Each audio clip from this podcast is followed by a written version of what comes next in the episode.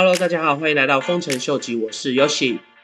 估计大家看到今天 video 的标题，就想要赶快知道说，为什么现在会有可能出现一个所谓的 bull trap，就是我们声称的整个市场看起来像是个牛市，但是其实私底下暗藏的却是一个熊市的情况。根据这个 Ali Martinez，他根据 NVRV 这个算是每日的交易量的一个数据来看的话。每当这个 NVRV 的七日线高于这个 NVRV 的三十日线的时候，通常就会有一个比较深的一个回调。这条红色的线是所谓的七日线，然后这条粉红色的线是所谓的三十日线。在今年二月的时候，这个七日线超过三十日线的时候，紧接着就是大概有一个二十五 percent 的一个回调。在下一次发生时间大概是二月中的时候，这一次也有大概十七个 percent 的回调，然后再紧接着第三次是有七个 percent。然后再接下来第四次大概是二十三个 percent，这个五月份呢，就是我们今年历经的这个最大的回调，大概来到了四十八个 percent。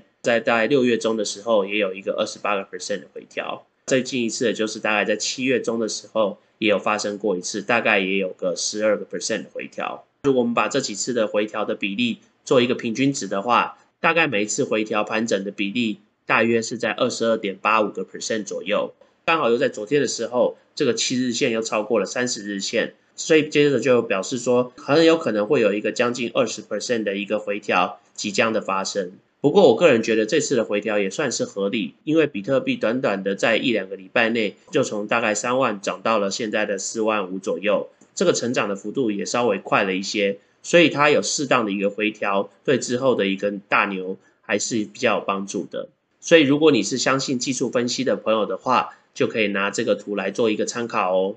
如果我们从现在比特币的持有的一个结构来看的话，到底目前在比特币的市场上是谁比较有掌握整个大局的一个情况？从这里我们可以发现到，其实，在现在市场上持有比特币数量最多的，反倒是持有十个到一千个比特币的人。当然，真正的影响到市场的这些我们所谓的大金鱼，大约还是有一个二十五个 percent 左右。相对于的其他的一些上市的投资公司，或是有公开的一些企业。他们的持有比例大概是百分之十八左右，剩下的百分之十四 percent 就是所谓的比特币的散户。所以其实从这个分析图来看的话，就可以发现说，其实比特币分布的一个情况是越来越平均了。从早期二零一零年的比特币大户持有大概百分之八十的比特币的比例，到现在只剩下一个百分之二十五的这个状况来看的话，就表示说这些比特币持有大户之后对比特币市场的影响，相对于的。就不会比之前来的多。同样的，发现到说这些所谓的中高阶级的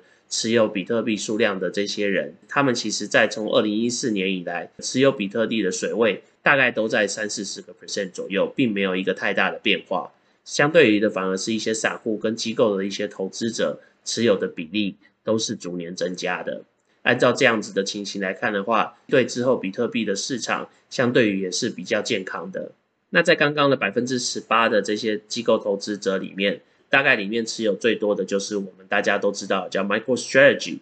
那再来第二高的就是 Tesla，然后再来就是 Galaxy Digital，然后接接着就是 Square，那当然还有其他一些比较小的一些投资公司，并没有被列出来。不过我们从这里可以看到，MicroStrategy 它虽然说持有的数量是最多的，但是其实它持有的时间点。并不是最早的，其实持有的时间点最早的反倒是这个 Galaxy Digital，他们大概是从二零一八年的时候就开始一直在收购比特币，那他们的水位其实是一直都是蛮稳定的。在 MicroStrategy 开始购买比特币之后呢，接着就是 Jack Dorsey 的 Square，在 Square 买完之后呢，就是 Tesla。不过因为他们目前这些公司都是把 Bitcoin 作为他们公司的一个资产的一个部分，所以其实他们这些持有的数量的水位，通常短时间内应该都不会变更太多。所以其实表示这个十八 percent 的这个公司持有的这个资金的水位，应该也是会相当稳定的。接着想要跟大家介绍一个游戏叫 Doge Mon Go，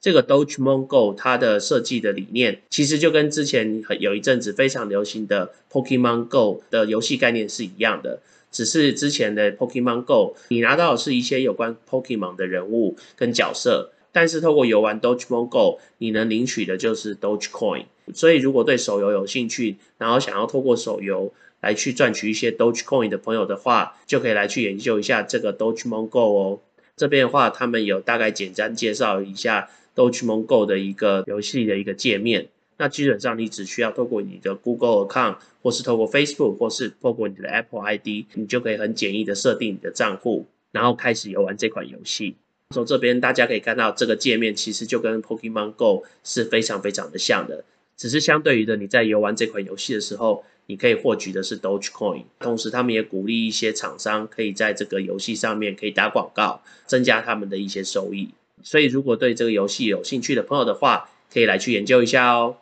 那今天在最后来跟大家推荐另外一个 project，这个 project 叫 Tokenmac，这个 project 其实是跟平台的流通性是有关系的。在这个 project 里面，主要的角色有两个，一个是我们大家常常熟悉听到的，就是流通性的提供者；另外一个是所谓的流通性的指挥者。在这个 Tomac 他们的系统里面，流通性的提供者就是你，你可以存入任何的一种货币来去制成一个 LP，透过存入这个 LP 来去做一个流通性的提供者。但是这个 project 比较特别的是，他们还有一个叫做流通性的指挥者。这个流通性的指挥者就是你一定要储存一定数量的 token，就是 Tomac 他们的 native token，然后才有权限来去指挥这个流通性的提供者，到底他们今天想要把这些流通性提供到哪一个 DeFi 或是借贷平台上面。所以从这里大家就应该可以了解到，这个 project 他们主要的目的就是提供各个不同流通性的平台，或是各个不同的借贷平台，或是各个不同的质押的平台，他们所需要的流通性。就举例来讲，今天如果有特地的一个币池里面，他们的流通性相对于是比较低的时候，